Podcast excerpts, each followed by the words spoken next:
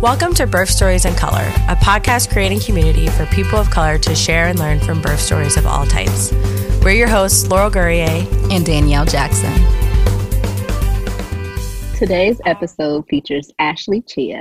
I think many of us know her as Watermelon Egg Rolls in her social media realm. And all the amazing roles she holds mother, author, creator, homeschooler she's always willing to share with whoever connects with her. How to find our way when navigating them ourselves. We are huge fans of her platform, but more importantly, admire her and her husband Chea's journey of parenthood, and especially as they navigate pregnancy and birth as such a solid unit. We are incredibly thrilled to have her on the show. Hello, Ashley. Welcome to the show. Hi, ladies. Thank you for having me. Yes. I don't even think thrilled is like the word. Oh, we could be more than thrilled. That's what we ecstatic. are. yes. Let me give you a word, girl. She's our it's a, riv- it's a riveting moment. It is. You are elated. Yeah, all of it. All of it. So, can you first start off by telling us a little bit about yourself and your family? Sure. Um, well, my name is Ashley Chea, formerly Ashley Hinton. Um, I have been married for, oh, it'll be five October, been together for 12 years. I have 11 year old daughter Amira, three year old Azara, and two year old Asia. Um, let's see, I'm originally from Columbus, Ohio, but I've been living in Los Angeles for the past five years and I am a writer. Uh, I have a children's book, working on my second children's book, have a prompted journal coming out, and I'm currently pitching a TV show. So that is my daily focus.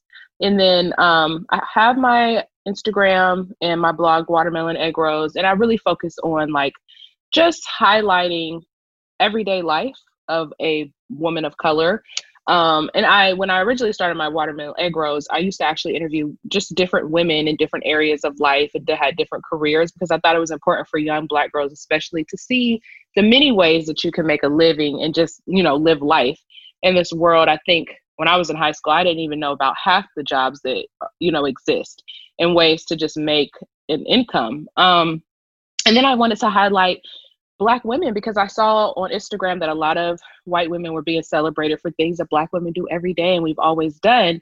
But I think the thing that's crazy is that we don't ever think to celebrate ourselves for our basic things that we do because they're just a part of our normal everyday. And a lot of times we will see white women or other women being celebrated for things that we do in media platforms. And it's because we don't think to monetize off of things that we normally do. Do you know what I mean? Um, just even in the birth working world, a lot of women have assisted with giving birth and it might be someone's auntie or you always know to go to this person but maybe that person didn't think to go become a doula or a midwife or a nurse even. So i started really just showcasing that um, women gardening and we make our children's lunches and we cook home cooked meals and we do all of those things that everyone else does and i just think it's really important for people to see that to know that that's not something that only exists in a white space that that's something that actually african women have created and taught their slave owners which is why they know how to do it now too. And a word. That part. And that's why your grandma know how to cook chicken because okay. she got it from one of her slaves she owned okay? Okay. So where that recipe came from that's grandma grandma. Mimi. Mimi. Right, right, right, right. anyway. okay. Ashley, can you tell us a little bit about your pregnancy? And you can choose all three because mm-hmm. we know that sometimes they kind of all ebb and flow, even though they're different yeah. stories, they have connections, whichever ones you want to share. Okay. Um, well, actually, it's interesting. With within my pregnancies i've been pretty fortunate to have very easy pregnancies in the sense that i didn't have any like medical issues. I worked out throughout um, my first two pregnancies throughout the entire pregnancies. Um, i only gained 20 pounds with each pregnancy. And um, they were pretty i mean for the most part they were okay. I had morning sickness with both of them or all three of them, I should say, but the last two, it was really, really bad. Um, but the last pregnancy, because I had my children so close together, I had extreme pelvic pain. So I wasn't able to work out as much within that pregnancy. And I definitely see, excuse me, and I'm aware of the difference between being active in a pregnancy and not being as active in the difference that can play in giving birth and just how you feel mentally and physically throughout your pregnancy. So my third pregnancy, I only gained 25 pounds, you know, your healthy weight, but I felt um really uncomfortable, really heavy. I had severe, severe pelvic pain. My doctor, um, for the last two pregnancies, was different. It was someone who was on the board of the hospital in Anaheim. He's supposed to be really great, um, the hospital that I delivered at, but he had zero bedside manner. So my appointments were just disheartening because I actually didn't want to go to him again for my third pregnancy. But because I got pregnant so soon and I didn't find out I was pregnant until I was about 20 weeks, I didn't have time to find a new doctor. So I ended up having to go back to the same doctor. Um, he has like this great record of like, you know, women surviving their pregnancy C sections, but he just, his bedside manner is terrible.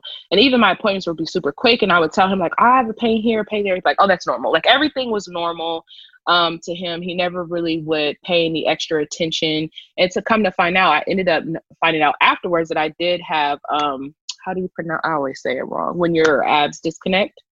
Um, uh. Th- thank you. Yes, thank you, Chad. Lord. Okay. I had I probably that, messed it up too.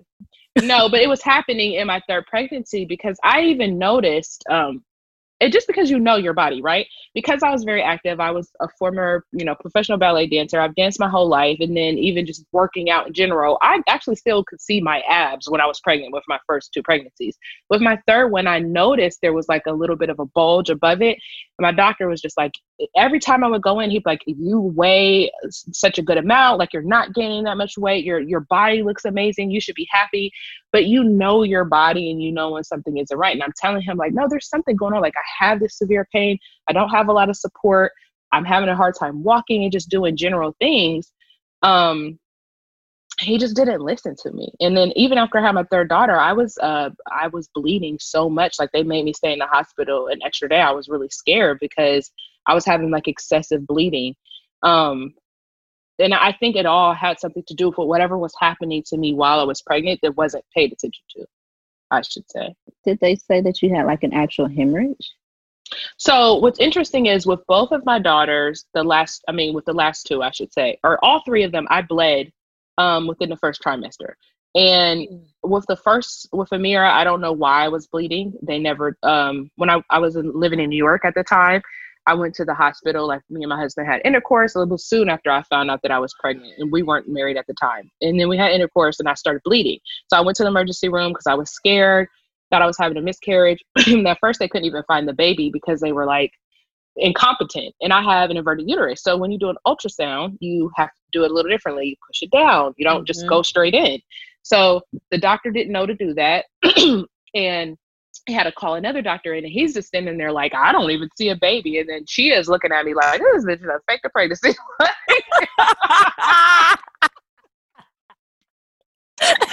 Like, uh, and it begins. right, we're dating long distance. He came all the way to New York like, okay, like this is some tomfoolery.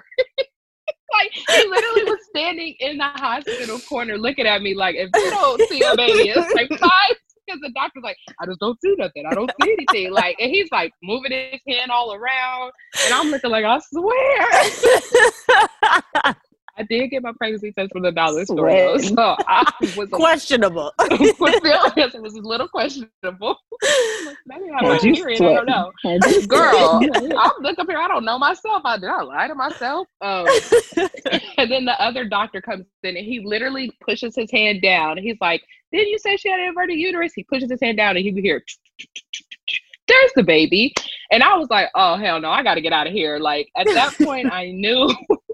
I don't. He never even told me why I was bleeding. I just was like, I would. I, I had no prenatal. You know, this is so crazy. I had no prenatal care until I was six months pregnant with my first mm. child. I did not go to the hospital after that because I didn't trust them. He told me not to douche. I was like, what is douching? And I was like, you mean douche? I was like, yeah, y'all are real incompetent in this hospital. I gotta. It's not the place. know.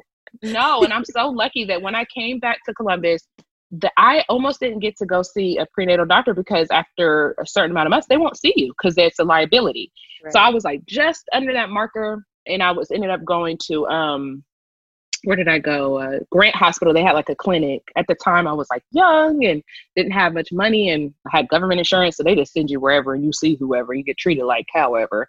Um, so that whole experience was interesting. But with my last two daughters, I did bleed in the first trimester and they said that I had hematoma. So there was just like leftover blood in there. And that's what they said it was from. But um, I was having severe periods after this third child too. Like I'm talking about seven days, like going through three packs of pads. Like they were heavy. One thing that changed them is I changed to cotton pads, and I had no idea like the toxins that were in pads. Mm-hmm. So once I changed to a natural company, my period literally over a two month period went from seven days to four days. So I don't know. I, and I, you know what? I never got a six week checkup after I had my third daughter. So I don't know what's going on in there. I just something I need to address and go to go to the doctor. Oh Lord! like I'm still breathing, so I must be okay. Oh, While I'm sharing this, right? Actually, making I'm notes. gynecologist, so right. now that you mentioned it, a third kid will do that to you, though. A third right. kid will be like, I'm good. Right. Which is so terrible because like more than likely you are, but like there's always those freak cases where you're like, should I be going to the doctor? I don't know, girl. oh man. Um, so what was your preparation for birth? What how, what did you and Chea do um, for that? so I really, really wanted to have a home birth this third pregnancy. A couple of my friends had them, and I was just like, after my second baby, the doctor literally, when I was pushing Azara out, told me to shut up. So I had all three of my children unmedicated, um, but I did have pitocin. So I had no medication with pitocin, which is like that. That stuff is just so unnatural, and I am not I, sometimes just want to have a fourth baby to have the experience that I know that I deserve and that I now have the proper information. Do you know what I mean? I'm like, that's not why you have a Absolutely. baby, but that's no. just the truth. Like I just mm-hmm. want to experience that because I know better now. But um I do have a problem not ovulating regularly and I don't dilate obviously within my pregnancies. I went 40 almost 42 weeks with all three of my girls. My water broke naturally, but I will stay at 1 centimeter for like 3 days. And you can't you know you can't be like that with your water when your water already breaks. Mm-hmm. um so they always give me pitocin to speed up the process. But when i tell you they give me that and it works in 30 minutes i will go from one centimeter to to 10 in 30 minutes every single time. Wow. so it's just an excruciating level of pain. It's an unnatural process that your body's going through. And i was screaming and the doctor was just like shut up. Stop screaming and save your breath for pushing and i was like you know, just that's such a vulnerable place to be in. So of course I shut up. But I didn't want to, but I'm right. gonna do it because like you're standing right there, you're gonna catch my baby. And my husband was looking like, oh my God, what Ashley is he about to get? Like, I don't know what's gonna happen. So he doesn't know what to say or how to respond. Um, so with the third baby, I was like, I don't, you know, I want to have the baby at home, but my husband wasn't comfortable. And so because he wasn't comfortable, it made me uncomfortable because he's like so much of my partner. When I had the other two, like he he's such a good labor. I was telling him like you should go into labor and delivery. Like he's just a good partner. He held my hand. I'm on the ground like crying, rocking back and forth. He's just like rubbing my back. He shuts up when he's supposed to shut up. He talks when he's supposed to talk. Like he's just like such a good support and he was amazing. Um and so I wanted to have that experience at home and have our daughters surrounding us and just have a more peaceful experience because the second time it was just so volatile. Like the doctor made me uncomfortable, then the nurses became uncomfortable, and it was just like awkward and tense in there and negative energy. Um, so he just could he didn't want to do it. So I did tell him like I'm going to labor at home as long as possible until we have to go to the hospital. And then we did, and my mom came into town. My oldest daughter was there when I had my second child and I wanted her to be there when I had the third. But my mom actually stayed home with her and my um, second child because I was laboring so long, it got late. and then it was just me and my husband in the room and I asked the nurse to leave and she was like, that's fine. And I labored in the room the entire time by myself with my husband. And it was actually one of the most beautiful experiences ever. I played music, I had a playlist on, I was crawling on the ground, like just doing whatever I needed to do to feel comfortable. Um, so that was a really great experience, except for when it was time for me to push, my husband called, the doctor was like, it's time. And he's like, no, it's not. We just gave her the Pitocin 30 minutes ago. And he was like, yeah, we've been through this two times. So I already know it, you know, it's time for the push. When she says it's time to push, it's time to push. And he wouldn't listen. He walked out the room, and then when he came back, it hurt so bad. I'm like, just give me an epidural. So he goes to get the anesthesiologist. He was like, I could give you. It wasn't an epidural. It was um, uh, what? Not Vicodin. You know what I mean? Uh, it was something else like that. Um, it's a drug though, it, uh, like a painkiller, maybe, but something they should not be giving you when it's time to push. So either way, he walks in to give it to me. No one ever checks me, mind you. No one ever checks me in the time that I'm telling them, like, it's time to push. It hurts. I know it's coming out. And they're like, no, it's not. It's too early. And so they actually, like, I wait another 10 minutes and the, um, the anesthesiologist comes in there to administer it. And this is like the most messed up thing that's ever happened. He literally gives me the drip for it. What what was it? It's not it wasn't it's um I'll ask my husband. I forget the name of it, but it's a painkiller. It's really strong. It's a narcotic. And he puts it in my vein and then he goes, like two minutes later, he's like, You're still screaming. I was like, Nothing's happening. Like, what did you give me? He was like, The only time this doesn't work work is when you are actively in labor, like the baby. He's like, It doesn't work after nine centimeters. And everybody gets quiet and looks at each other. And the nurse was like, Let me check you. And then she checks me and she was like, Oh, the baby's coming out. The head is there. And so they call the doctor I'm pushing and the doctor is silent. He's not saying anything. And I'm like, what's wrong? Is it okay? Like, what's happening with my baby? Like, and he goes, well, the last time you told me you didn't like the way I was speaking to you. So I just didn't want to say anything this time. Girl, I was like, okay. He was the most. You look for something to throw? Friend, or you were looking for the petty ward, you win. Okay. Was just like, who does that? And I was like, if you don't tell me what to do, then you can get out the room we'll send the bill to me. So then he starts like telling me like push, you know, but and my husband and I were just like, we were so much shock that he really like, I mean, he was like he was mute. He wasn't saying anything was the weirdest thing. And all of the nurses like, so after I had the baby, when he came back in the room, I went off on him. And when he left, the nurse was like, I'm so glad that you told him that because we literally have so many complaints about him. But I'm like, how many people have had this negative experience? But like, that is not how I'm supposed to give birth. Do you know what I mean? Like, and also, what if something would have happened? The baby could have just plopped out while over there trying to administer me narcotics in the middle of my, you know what I mean? Right. And it didn't even work. So they just put drugs inside of me and probably the baby for no reason because neither one of us were high or, you know what I mean? Like right. whatever it was supposed to do. And the thing is, is you're supposed to check people before you just start shooting them full of stuff. Make sure, you know, how far along they are. Can I give them this? But no. It's, it's a few checks and balances that got missed there. Yeah, sure. I think I, would was like his only black client. I'd be interested to know if that was documented the way you just told it. You know what? I, I wanted to tell, ask my husband um, to go back and ask for the records. And also, what's interesting is I want to say six months later, I ran into the doctor at a um, sushi restaurant. Mm and he was sitting at the table behind us. And when i tell you he looked his whole face just turned red. And he didn't speak and i didn't speak. It was mm. so awkward. Yeah. And they never call and that's the thing they never call me. They usually call you and say you're due for your checkup you're due for blah blah blah. They didn't follow mm. up with me mm. or anything nothing. And that's why i forgot that i was supposed to have a six week checkup two years later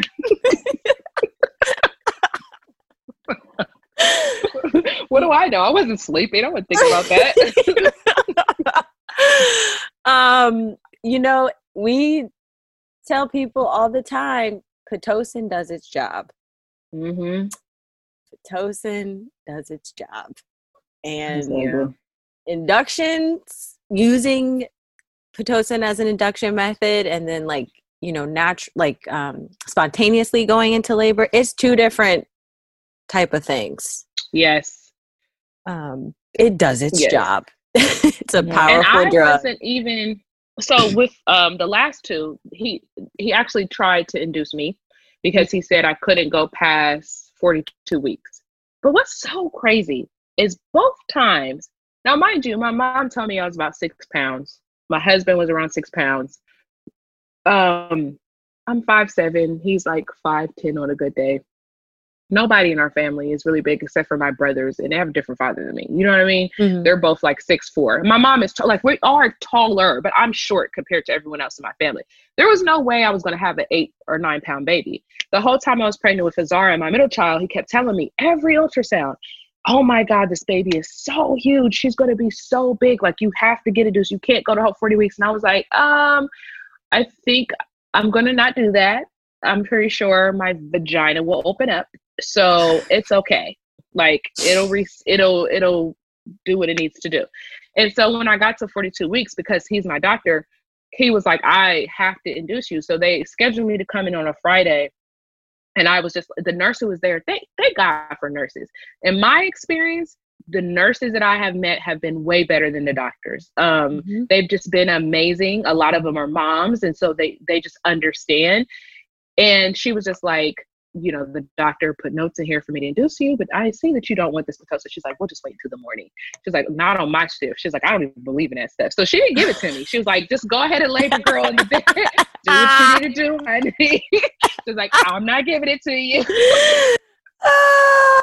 And the next day in the morning, when the doctor came, he was pissed because he was like, "Why haven't they started your pitocin drip? I told them to, blah blah." And he just amped it up, and which is why I have a baby in thirty minutes. Um, but he, my water had already broke. He wanted to break my water and do it, and both times I was like, "No." But that pitocin is like, it is just such a, it's violent. It's just a violent experience with your body. It's it's terrible. I know that it has saved some lives and helped people like have their babies so they don't have to have C sections. And I understand that's just like, you know, with science, it's always going to be like that. But I do think for me, my doctor had 10 C sections a day um, when I had my middle child. When he told me to shut up. And he literally kept trying to get me to get an epidural so that I could be quiet. That also can stop your labor and slow it down so that he could see his other patients. Um, and I was like, no. And I already told him that's not a part of my birth plan. But he kept on offering it to me because he just wanted me to be comfortable so that I, you know, would be one less person he had to worry about that night. And a lot of times they just try to rush you through the process because they want to get on to the next person. Mhm. So it's just it's just unfortunate, especially for people that don't have somebody at the hospital to advocate for them. The way my husband was with me, like, nah, she's not taking that. She doesn't want it. Stop asking her. Yeah. And I I do think it's important how you described that. Like if pitocin or medicine in general that's used for a birth is not managed correctly and in respect to a person's body and what's happening, it can be a very violent it can feel like a very violent experience for sure. Yes. Absolutely. Like there are ways to you can pause it, you can turn it down, you can manage when Mhm. you're doing all that. And when you're not doing that, it is a shock to the body, which can Yes. cause problems. Yes. And I'm just grateful that, you know, my children were, there were no health issues. But even, it's just like, you know, you think about people whose babies have died. And I've had parent friends who've had, ended up having to have emergency C sections. Mm-hmm. And I'm like, because you got, they got Pitocin and they got so much, their bodies weren't ready to give birth. So then your baby's heart rate is dropping. and All these crazy things are happening. Now you're getting cut open. And sometimes it's unnecessary. A lot of times it is, but they get to bill more for C section. So, you know, they're always going to say you need one. Mm. That's a whole nother episode.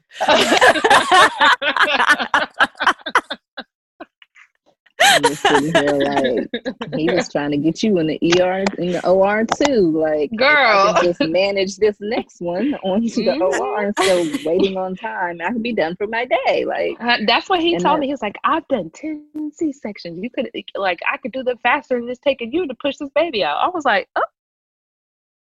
Uh-uh, unless you're gonna give me a, some abs, you ain't cutting me up.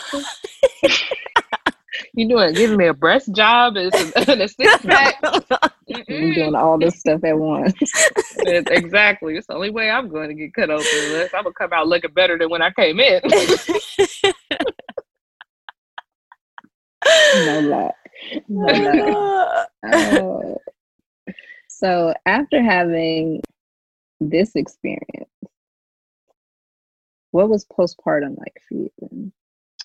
Oh, well, it was different with all three children. I think anybody that has multiple children can attest to that. That like once you've reached child two, there's no such thing as postpartum. Um, with Amira, obviously my postpartum was amazing. I lived in Ohio at the time. My mom's five minutes around the corner. She would call me like, "Do you want to take a nap?" and just had my baby all the time. And I had an unrealistic version of reality. I think um, I was 24 and you know anytime i went to go out. My mom would watch the baby for me and Chea and she literally would just come over so i could take naps and it was the most amazing experience. When i had azara we literally were in la for a year not even a full year before i found out i was pregnant with her. Um and my mom came and she stayed for a couple for a couple months actually. So when she was there it was nice but also amira is seven years older than azara so that was an easier experience, believe it or not, because Amira is able to articulate her needs. She had different needs than the baby. I could take naps in the middle of the day. I was homeschooling Amira, so I could kind of make the schedule. And it was just easy breezy, really. Like, you know, I rested, my husband would take the kids for me. And, you know, when the baby was asleep, I could sleep and then I could hang out with my older daughter. And it, it wasn't that bad. But then when I had this third child, oh my God, I had a baby and a two year old, one and a half year old at the time. And it was like I cried a lot. I cried a lot because I could never sleep. How do you can't explain to a one and a half, almost two year old that like mommy's tired, I just had a baby. They don't care. Um, and this Asia, my youngest child, she's literally like so sweet, but she had the worst sleeping pattern out of all three of them. To this day, she still wakes up like two to three times a night just sits up in the middle of her sleep and I like go back to sleep. She tosses and turns. She's just not a peaceful sleeper. She's very restless. Um, and it's very disturbing because I'm such a light sleeper. I can hear her all the time. So I never really got to rest well um, with her pregnancy. And I, I definitely suffered from a lot of sleep deprivation. I gained, I lost on my pregnancy weight and I gained like 15, 20 pounds because I wasn't sleeping at all. I wasn't sleeping. I wasn't eating, and my body, and because I was breastfeeding, that doesn't make me lose weight. That makes me gain weight. Um, and so my body was changing, and it was actually I was like depressed, and I was like, do I felt like do I have postpartum depression? I don't know, or is just that I have three kids and I have sleep deprivation? I'm not sleeping, but I honestly slept like two hours a night for like a year because on top of breastfeeding her at random hours, then I just couldn't sleep at night because she wasn't sleeping. She just rolls around and she wakes up early. And even now, my mom was like, "Oh my God, I laid her down for a nap and she slept for 45 minutes." And that's how she she doesn't sleep. I don't know what's wrong with that child, but she does not sleep, and so I don't sleep. So that this last time was really really hard on me emotionally and physically because just the lack of sleep can really just turn you into somebody that you don't know you mentioned that you had the diastasis recti. Mm-hmm. Does this some did you did, did you do anything or notice anything for in your postpartum um, after your third baby? Like, did you take care of that, or is that something you're still healing from? So I'm still healing from it now because I didn't know that it was there, and so I just went back to my workout routine that I normally do, you know, during after pregnancy. Um, and I was noticing that my body, my stomach especially, was still like protruded, and it looked like I'm I'm just one of those people where my stomach doesn't really get big until I'm about like five six months pregnant. Um, and I was like, I look like I'm like four months pregnant, and I don't understand why. Like, why does my stomach look like this? It's just not going down. And I'm doing all of these exercises, and I'm not seeing any difference. And my abs feel super weak. Like normally, when I would do sit ups and abs and planks and all this, I, my stomach would be sore the next day or next two days it's it was never sore um and so it was just really frustrating for me because i um wasn't noticing um a difference in my body the way I should. And so I actually was following a couple celebrities um, and I was looking at their stories and I was seeing how like um, Tamera Mowry, she was talking about hers and a couple other people. And I was like, do I have that? You know how you like see something on TV and you're like, is that me? and I was like, that looks like my stomach and that those sound like so then I went on Google to Google University and I looked up like how to determine if you have it yourself. So I lay down on my stomach and I you know, tightened my abs. I stuck my fingers through there. I had my husband do it. I was like, that's like one or two fingers. And my husband got his degree in um exercise science. So he still like remembers a lot of stuff that has to do with the body anyway. So he likes to think that he's a doctor and he's always right anyway. So there's that. Um, so I was like, Dr. Chea, can you give me an example? he swears that he just be knowing. Um, but he was like, yes, that's about one and a half fingers wisdom. that's definitely I feel your and he was like contract your ab and I'm like I am and he was like oh no like it's there's a problem. I don't feel nothing. you so received then, your diagnosis. Right. Sure. I got my diagnosis from Dr. Chea. Um, but then I started realizing a lot of the exercises I were doing, I was doing, you're not supposed to do when you have that issue. So I now recently, because it took me about a year. I mean, I was breastfeeding and everything. Um, my daughter just turned two. Started actually doing the real work to really close that and help in a natural way because i know there's surgeries but mine isn't that bad. Um so it's bad enough but you know what i mean? Like well, i don't think i need surgery. I just need to really take the time to heal it naturally and do the exercises. They're just really slow and you know it's hard to do that when you have kids but at night i've been doing it. I've been laying on my back and doing them and just really focusing on my breathing and tightening my core and holding it in um and trying to heal it naturally. I, I don't think that that I shouldn't say I don't think. I well yeah, I don't think that many people are aware of that being an issue. Um or that's something that can come up and especially when we have sometimes our children close in age that can be a problem that comes up too um, mm-hmm. and I, I i believe that we all should just automatically get pelvic floor support and right overall support in healing that part of our body. But again, that's another episode. So right. No, but I'm glad you said that because even with my postpartum care with my second daughter, when I did have my six week checkup and everything, they weren't really checking for those things and they don't ask you or they're always like, and for me, the thing that frustrated me is they're like, oh, you dropped all your pregnancy weight, but that's fine. But how do I feel and how am I looking? And you just saying, oh, this is normal and it'll go back and give yourself time. But like, people, women know their bodies. So you have to be able to have that discernment as a doctor or physician, uh, you know, anybody who's working in the medical field when you're working with women to be like, is this something that's just normal or is this woman is telling you like, this doesn't feel right and I'm uncomfortable and X, Y, and Z. And those are things that you need notes that you need to take an extra mile to be like, okay, let's do a different exam or check for other things. And maybe this isn't just an everyday situation. Right. And certainly asking and providing more resources beyond that, right? Like, okay, I know that you don't do that, but mm-hmm. don't you know someone else who does? Don't you have a big book of resources? like, right. You know? So uh, getting that referral, you know, it's like it's simple. Like let me deal with it beyond this, but at least tell me who helps with this, right? How do right. I even know that? Who do I need to talk to to get this um, fixed or worked on, or just giving me the resources that help me understand what it is, right? You can't just say everything's normal. No, I agree. I totally agree. So you do have a children's book out already, which mm-hmm. we love in our oh, house. Thank you. Um, and so excited for which what's coming next. But can you talk a little bit about the Beautiful Me campaign and the work that mm-hmm. you're doing around that? Yes. So, um, Beautiful, Beautiful Me is my children's book, and I came out with that. I think it was 2015, 2016. Um, when my daughter was uh, little and she just kind of was going through wanting to look like me and i was trying to find books that celebrated all skin tones and there really weren't um, any out. There were books that were specifically for little black girls but there weren't any that kind of you know celebrated an array of children.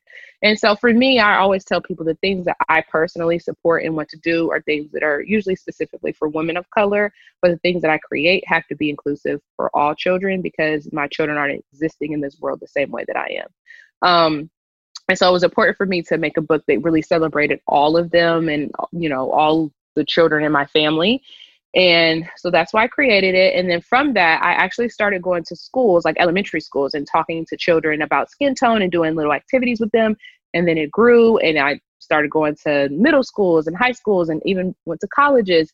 And so it, it really changes depending on the age group that I'm with, but the focus is usually and always about self worth and love. I had an event here in Ohio um, last year, which was really dope, and we had a panel. And so we just talked about different things about womanhood and motherhood. But when I go to the schools and work with the kids, I really love it because we really just talk about like skin tone and what that means to them is self love and just appreciation. And I feel like, you know, if we're teaching children to love themselves first, it's easier for them to love other people and find an appreciation in other people. So building that self worth at a young age is super important to me and just teaching children to um, be inclusive with each other. And also you can be the seed you know what i mean? Like these kids may never have these conversations at home but when you have a conversation with a child believe it or not it like manifests itself at some point. It'll come back up you know?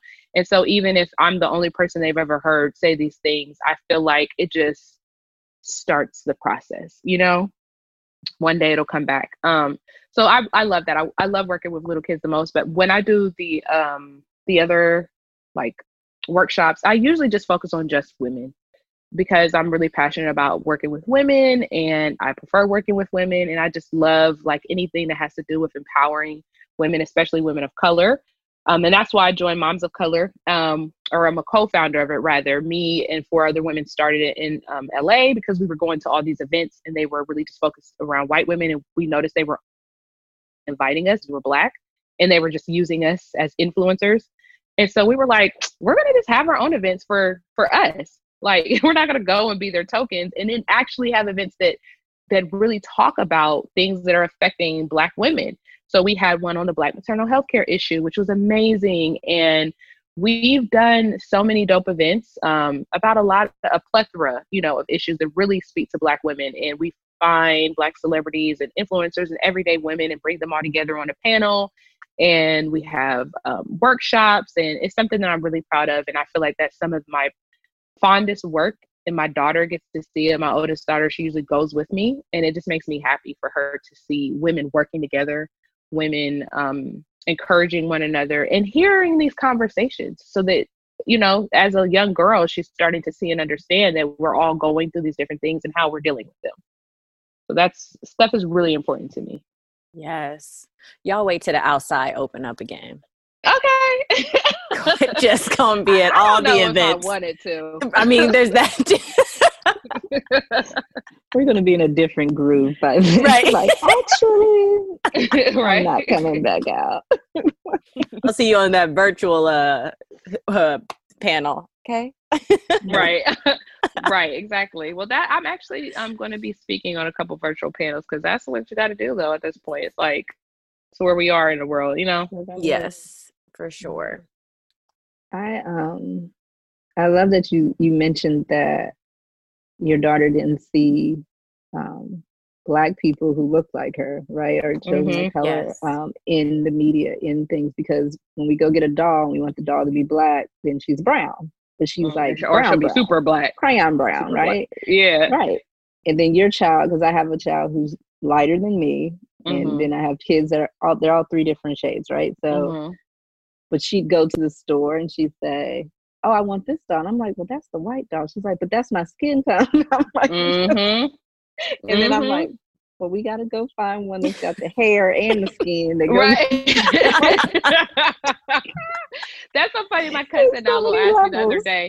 She was like, "What doll do you buy your kids?" I said, "I always get them like the Spanish doll because that's who that looks. That's the one that looks like them the most. Like you know, they only have, like you said, three dolls. It's like a black doll, and she'll just be like black, like the color black. You know what I mean? And I'm like, okay, now mm-hmm. all black mm-hmm. people ain't that color. and then they'll have a white doll, and she's white with blonde hair, blue eyes. Don't look like none of the white people I know. And then um, they'll have the racially ambiguous, I guess, Spanish peasing doll that she's like tan with brown hair. So mm-hmm. that's my kids. So I just get them the tan with brown hair doll. But I also do buy them dolls uh, that are all different shades because obviously I'm dark and their dad is Asian. And so I got them the little Barbie with the man bun because their dad has a man bun. So, I mean, those, you know, I get them a plethora, but I intentionally buy them dolls. But that's the thing too. The stuff I just said that they're existing in this world differently than me, right. and even even in my blackness, I, you know, this has been an ongoing conversation, but I don't tell my children that they're black. And I know a lot of black people get upset about that, but their dad is half white and half Asian. I identify myself as a black woman, but my mom is also um, blackish. Um, my dad is black, but my mom, you know, she's just passing. We're just gonna leave her alone, let her live her life. But my mom is yes, she's, she's more on the Rashida Jones side of things. genetically. um, right. She's gonna kill me. Get you. right. right. We gonna have to edit this part. Right. Either way, it on Ashley. I know. Either way, though, I think it's important for my daughters. I just tell them that they're multicultural because I, you know, I had an epiphany. If my mm-hmm. husband was going around telling my daughters that they were Asian, I would chop him in the neck. Like, what are you even talking about? Asian. Like these stretch marks is on a black girl. So I feel like I feel like it's important for me to to just celebrate all sides of them, you know? Yes. Absolutely. Yes. Yes. Yeah. I think that's so important. And that piece about their experiencing their blackness in a different way than you mm-hmm. are. Um, right. That's so freaking true. And I don't know why that just hit me like deep in my soul just now. Yeah yeah, because it is interesting. It is. I mean, I experience this life differently than my mom. I'm right way darker than my mom, and I have completely different hair texture than her. Features. I look just like my dad. Like my mom's nose is pointier. Her she has high cheekbones. Her hair is was down to her butt and just wavy. You know, and her mm-hmm. real natural hair is like a reddish color. So like she she don't know my struggles. Yes. Used to just try to tell me to put water on my hair. Like, girl, don't go on somewhere with that like, water. But now I can put water on my daughter's hair and it works. Right. That ain't my story. Okay. Well, it's so true. it's so true. My kids both have my husband's hair, and his hair mm-hmm. is long wavy locks and like he can put the water on his hair and the nice creams and i was like i don't i have to do a whole routine a thing yeah a tangle a twist so I really had to then learn how to approach their hair differently. Mm-hmm. So yeah. it just, yeah. And not put your, and not put your, your struggles and your right. anxieties on them and right. teaching them to love themselves and love and you love yourself as well and not speaking negatively about and I also am very particular about the verbiage that I use for my daughters mm-hmm. too. Like I'm not like, oh my God, you're so lucky your hair is like this. I don't never say stuff like that to them. Right. I'm just like, oh, your hair's beautiful and so is mine. And you know what I mean? And like, oh, we just have to put a little bit more cream in this. You know, like Amira's hair is a little drier like mine but her hair texture is completely different. Mine's like her dad. It's weird. You know what I mean? Mm-hmm. Um, but even with her, our hair is different, but she definitely needs to wear a silk scarf at night. And the two little ones, that girl, they has a wet and go. Like the more product I put in there, the worse it looks. Actually, right. like I just put some air. what about your day, sis? fresh air. Yes, yes, fresh air and love uh, yes, yes, yes. Well, thank you so much for sharing space with us today. Is there anything else, resources, advice, anything else you want to leave listeners with? Hmm, I would say, you know, the most important thing I believe when you're thinking about becoming a parent, it's a conscious um, process it should be anyway. Do you know what I mean? Um, and I think that you really need to plan for a baby the way you do your investments and anything else that's really serious in your life. You need to be researching who's the best doctor, what is the best prenatal care, really researching postnatal care. You know, that's something that they don't talk about and it's super important for women.